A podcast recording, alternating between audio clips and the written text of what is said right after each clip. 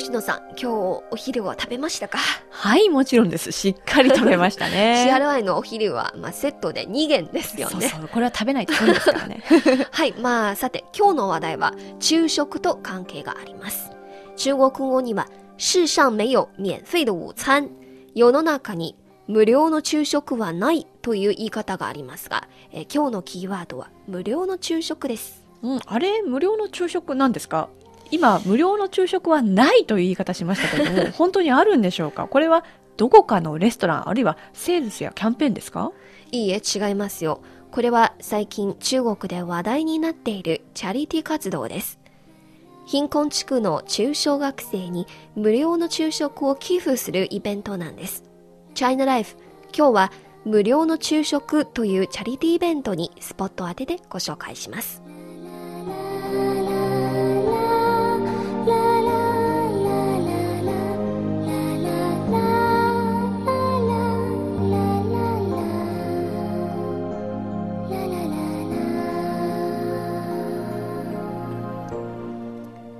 半年前、中国では500人余りのジャーナリストが中国社会福祉教育基金とともに無料の昼食というチャリティーイベントを行いました。これは貧困地区の中小学生に一食3元の昼食を寄付する活動です。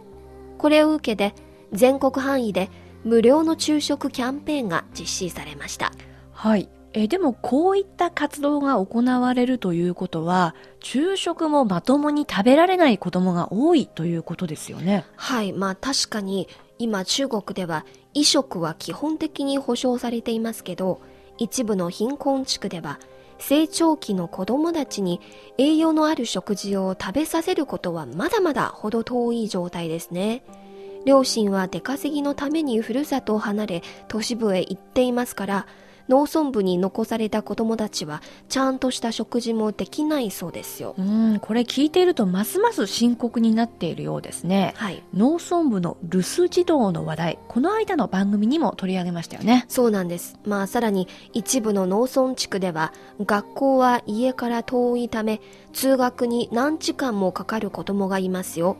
えー家が貧しくて昼食を食べないという子供さえいます。はい。小学校や中学校の生徒はちょうど成長期にありますから、昼食を食べないなんということは栄養不足になる恐れもありますよね。そうですね。体にはとても悪いですね。そうなんです。まあ中国発展研究基金はこのほど中国貧困地区の学生の栄養情報に関するアンケート調査を行いました。それによりますと中国の中部と西部地区では児童の栄養摂取が非常に不足しているという結果が明らかになりました。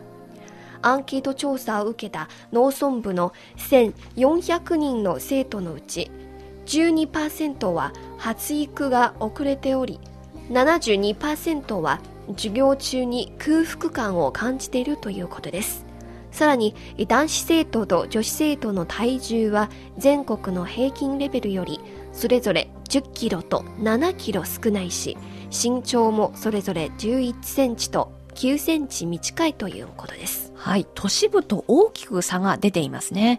親は出稼ぎに出かけていますから、子供の成長に気を配る人がいないということなんですね。はい。まあ、調査団は、甘粛省のある県で調査を行った結果、現地の小中学校の生徒の1日あたりの食料品の支出は平均で2.3元だそうです。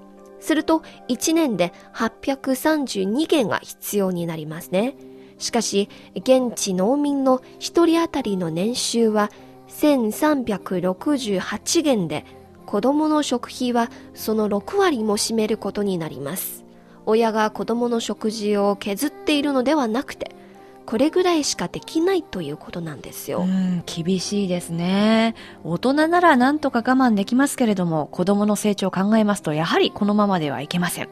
ですから、民間のチャリティーとして、無料の昼食というイベントが誕生したんですね。はい。でもエイリンさん、民間の力にも限界がありますよね。政府からも何か支援が欲しいところですけれども。そうですね。実はあの10月26日、温家宝首相は国務院常務会議を招集し、農村部の義務教育段階にある子どもに対する栄養改善の計画を提出しましたそれによりますと中央財政は毎年160億元を拠出して農村部で義務教育を受けている子どもたちに1人当たり毎日3件の食事手当を提供することが決まりました。